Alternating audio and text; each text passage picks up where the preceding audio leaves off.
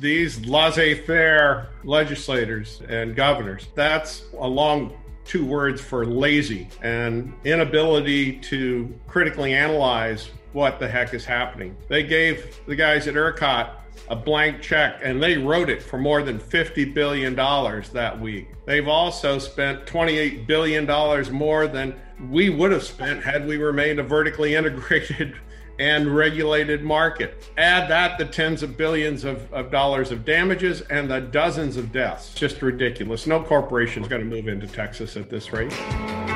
As the storm hit Texas, power generating plants across the state were knocked offline. Without that supply, the Electricity Reliability Council of Texas, known as ERCOT, ordered utilities to cut power to homes inside the statewide power grid purpose of having an electricity market is to deliver electricity to homes and businesses, right? Yes. And we know that for several days, electricity didn't go to homes and businesses, right? Quite a few of them. The lawsuit alleges gross negligence by the power grid operator and the electricity provider, saying it led to the death of 11 year old Christian Pineda. It's just hard to say in any aspect that it's a success because there was so much suffering and, and damage, we, and we never want to see this again. Welcome into the Green Insider Podcast, powered by eRenewable. I am your host, Fred Davis. Part three of the ERCOT series, the finale, and I am joined by President and founder of eRenewable, Mr. Mike Nemer, as we put a bow on this three part series on ERCOT and what went down and what needs to happen moving forward. Nobody better to talk about that than our final guest of the series, Mr. Ed Hirs, longtime ERCOT expert lecturer over at the University of Houston. But before we get to him, uh, Mike, we've learned a tremendous amount of what's gone on with ERCOT from all sides, the inner workings, behind the scenes, what needs to happen from a number of different voices. And I got to say, through these first two parts of the series, great feedback that we've gotten thus far, and just a tremendous amount of knowledge and insight that you haven't heard anywhere else. Well, you know, Fred, anytime you can get listeners that give you a written response to the podcast you posted, that's a success. Absolutely. We are, how many podcasts have we done? 26, 27? Uh, episode 26 was the last one. Yes, sir. Okay. We've done 26 podcasts, and this series is the first series of podcasts we've done where customers have actually emailed us yeah. talking about what we did. So no, absolutely. We're getting better. We're doing something right. We're educating the, the, uh, the industry like we wanted to do. And that was the mission of this podcast. So, mission accomplished with regard to the ERCOT series. And we appreciate all the listeners uh, giving us that feedback because, good or bad, we want to hear it because it does make the podcast better. No, it absolutely does. So, without further ado, please welcome part three of the ERCOT series, Mr. Edward Hirs. What, in your estimation, has been the biggest single problem with ERCOT that led to the breakdown February 15th? The generation companies have not been able to cover their, their costs the revenues on average that they've received over the last 10 years don't cover their cost. And so they really have no incentive to add capacity or keep it ready. They have no incentive to reinvest. They're not making a return on capital for their investors, their shareholders. And so, in the electricity only market that we have in, in Texas, generation companies only get paid when they're turning electrons into the grid. And, and this ranges actually from prices at various points to very high prices uh, in August. And maximum demand in, in Texas is, you know, generally uh, assessed at about say 75 gigawatts in August. That's what the, the grid is um, is pointed to being able to handle. But on average, it's only about 45 gigawatts across the rest of the year on on average. And so that means 30 gigawatts of capacity for 10 or 11 months is on the sidelines, not making any money whatsoever. And so there's no incentive for the companies to keep this equipment ready to go uh, in a wintertime, in a, in a one in 10 type of, of situation. They're not compensated. And, and quite honestly, why would they want to keep this equipment ready to go if all they're going to do is make sure the price stays low? I mean, by not having that equipment online, by not having it ready to go, they essentially force the market into a short squeeze and very high prices, which which of course leads to great profits for the units they do have operating. in the aftermath of 2011, the legislature and Governor Rick Perry had to face the fact that the market was broken. They refused to address it. So here we are now with things that have happened in the past. Something has to get done, correct? Well, of course, something has to be done. I mean, this is this has exposed a vital competitive weakness for Texas. The only thing Mississippi has to do now for its economic development campaign or run a couple of clips from those hearings in Austin. I mean, for goodness sake, how how stupid of the legislature and the governor not to have acted before now. Don't you think it's going to take maybe some subsidies from the state, winterize the generation a little bit because of the cost to help us ratepayers not have to pay the bill? Because our kilowatt price has to go up if all these changes do take place. Well, the voter is going to pay for it one way or the other, either yeah. out of his right pocket as a consumer or out of his left pocket as a taxpayer. Right. Yeah. Yeah, that's exactly right. Yeah, these these laissez-faire legislators and governors. That's a long two words for lazy and inability to critically analyze what the heck is happening. They gave the guys at ERCOT a blank check and they wrote it for more than $50 billion that week. They've also spent $28 billion more than we would have spent had we remained a vertically integrated and regulated market. Add that the tens of billions of, of dollars of damages and the dozens of deaths. Just ridiculous. No corporation is going to move into Texas at this rate. Why would they? Do you advocate ERCOT trying to tie into the neighboring states so we could wheel power back and forth? Are you the the uh, group that would just sooner stay independent and stay our own grid?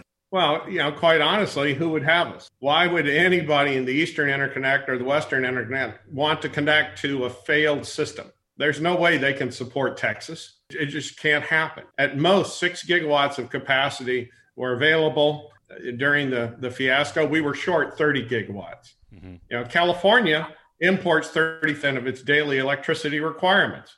Uh, you know, what a surprise. The heat wave that settled over California in August also settled over Oregon, Washington, Wyoming, and Arizona. You know, there was no excess power for California to import you know, if we can't fix our own house, then you know, there's nobody who would want to tie in with us. We're, we're not going to make them more stable. Why wouldn't they want to tie in? For the simple fact that you just said that on average, there's 30,000 gigawatts sitting on the sideline. So if you know now, now that 30,000 gigawatts might be in play.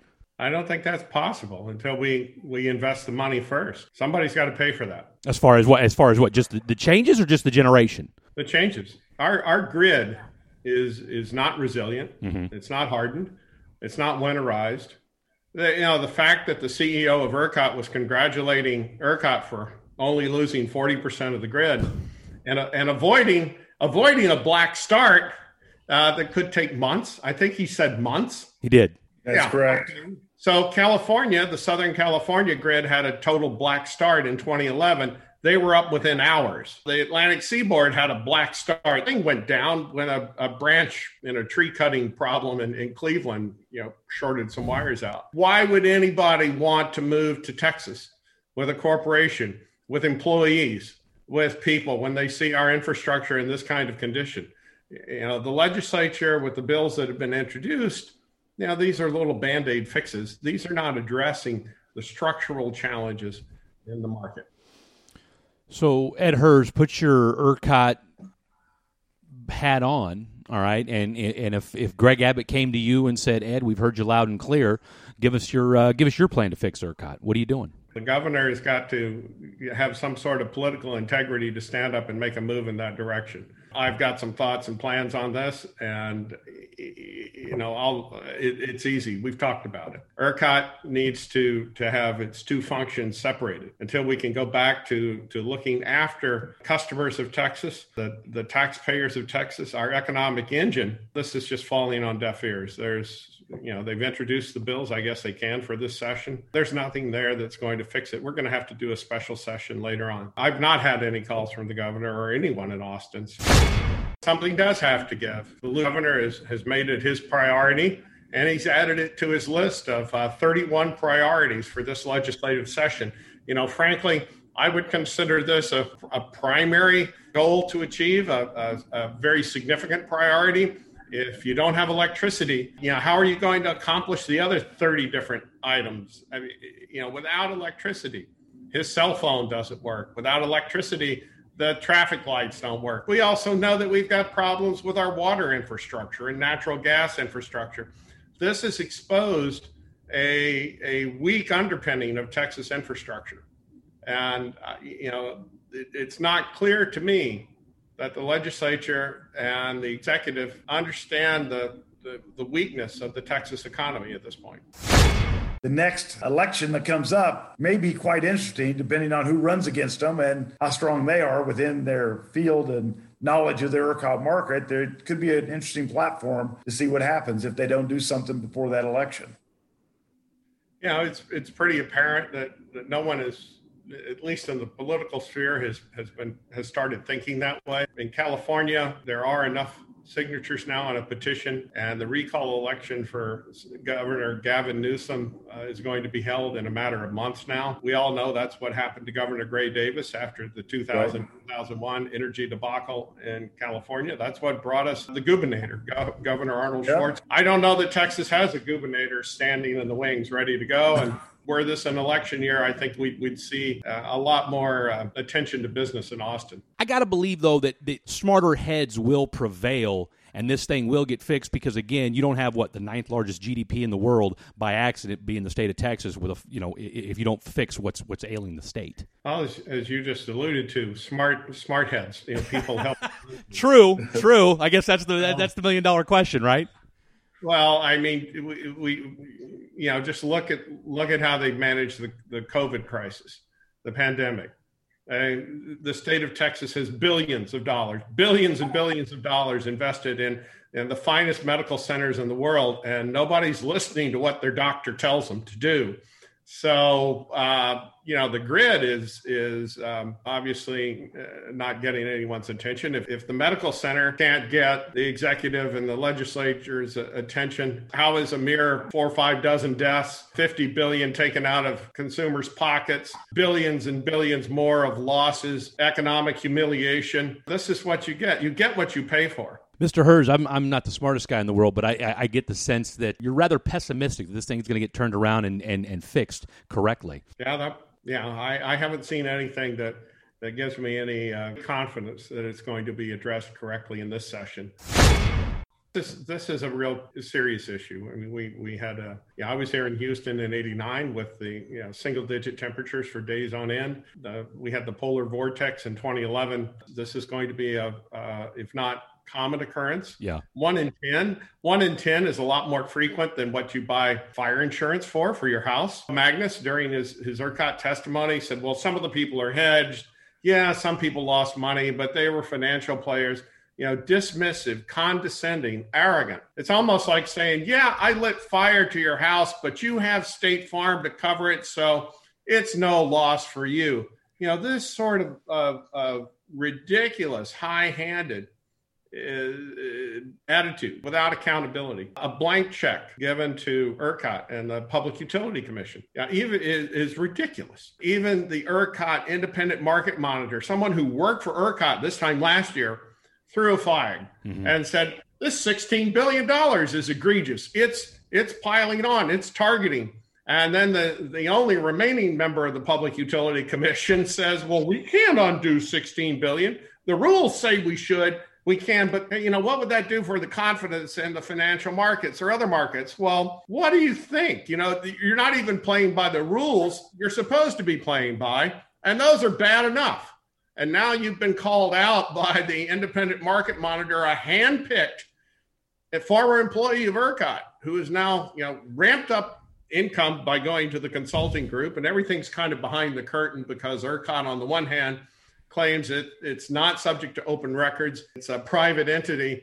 But in the meantime, in the state Supreme Court, ERCOT is arguing that it's entitled to sovereign immunity as a unit eight. You know, I'm, I'm sure at this point they're trying to, to get this moved to Cancun, since obviously the Supreme Court likely had a problem with their power and water being out.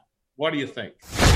What was kind of your takeaway from renewables, and, and what does the renewable industry in Texas need to do moving forward after what happened uh, a few weeks ago? Yeah, no, nobody expected renewables to carry the load. I mean, losing 30 gigawatts of generation capacity is what 23 gigawatts more than renewables, or in this case, wind was supposed to to be contributing at the time. Right. Yeah, this is this is a systemic failure. It's it's a failure from the top down. This is no swipe at renewables. You know, the grid's supposed to be resilient, supposed to be.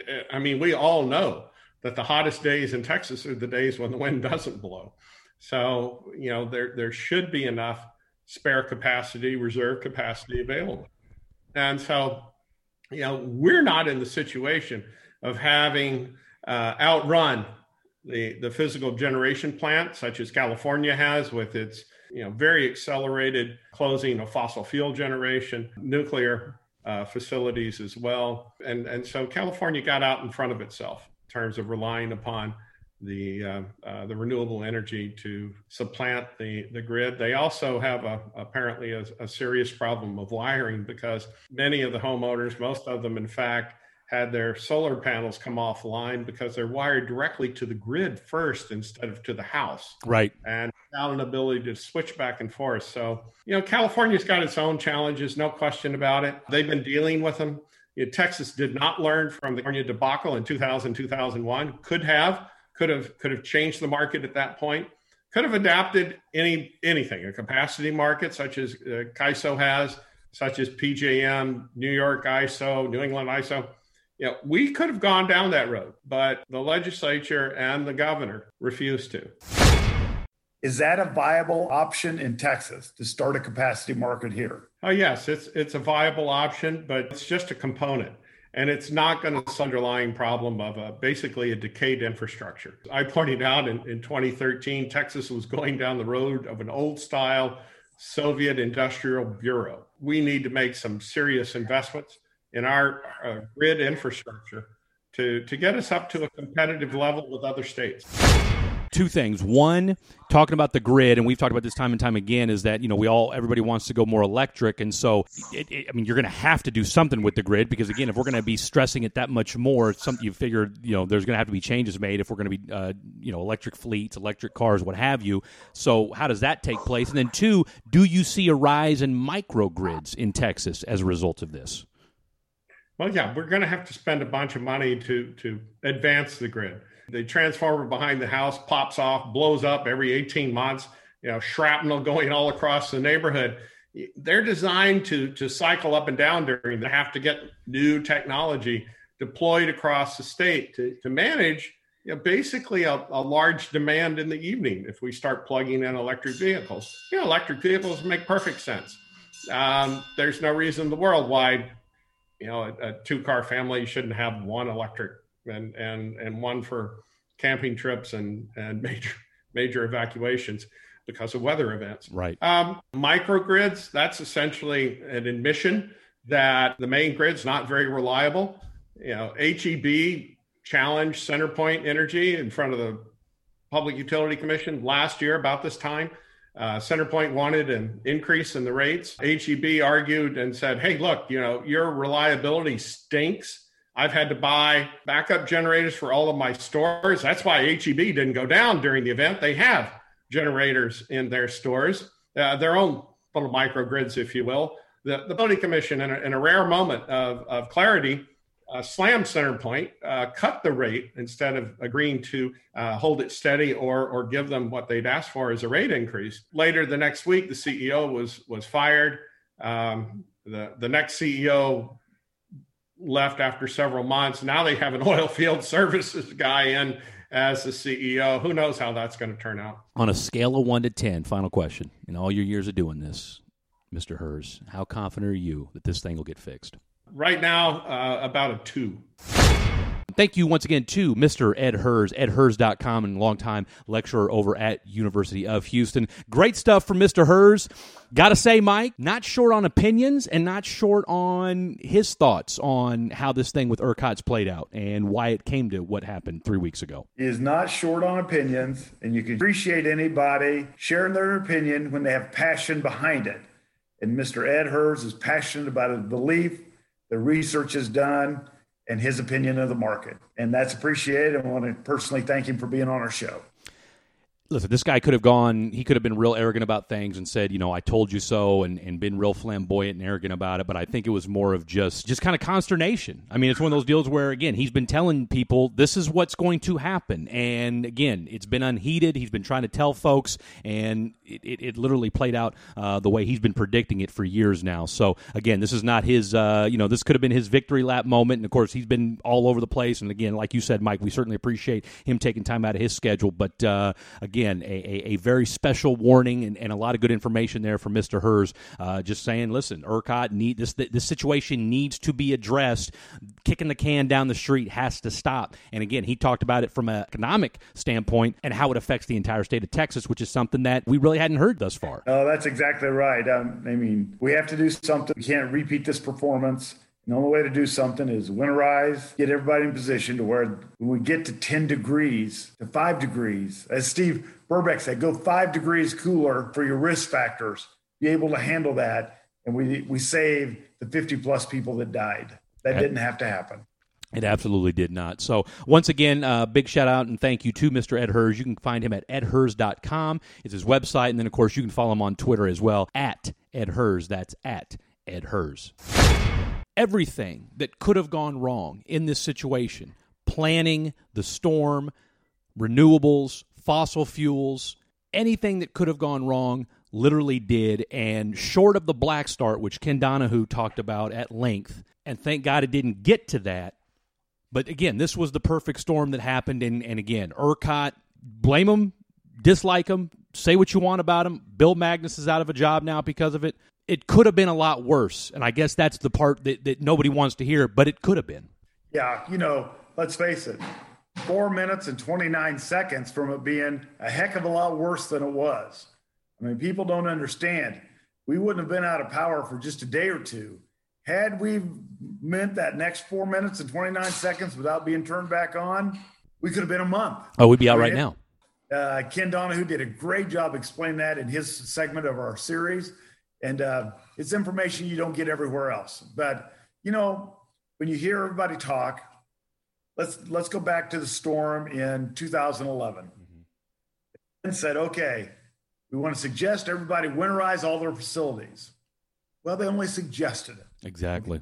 they Suggested it. And then they only spot check out of the 600 facilities in the United States, 100 facilities a year. And guess what? You know what the penalty is? You don't winterize? Nothing. There was no penalty for anybody to have to pay if they didn't do the winterization they were supposed to do. That starts part of the problem right there. So, how do we come out of this storm and we jump right back to 70 degrees. How do we make sure that the generators do not forget what happened and truly follow through with the winterization plan? Because that makes all the difference in the world.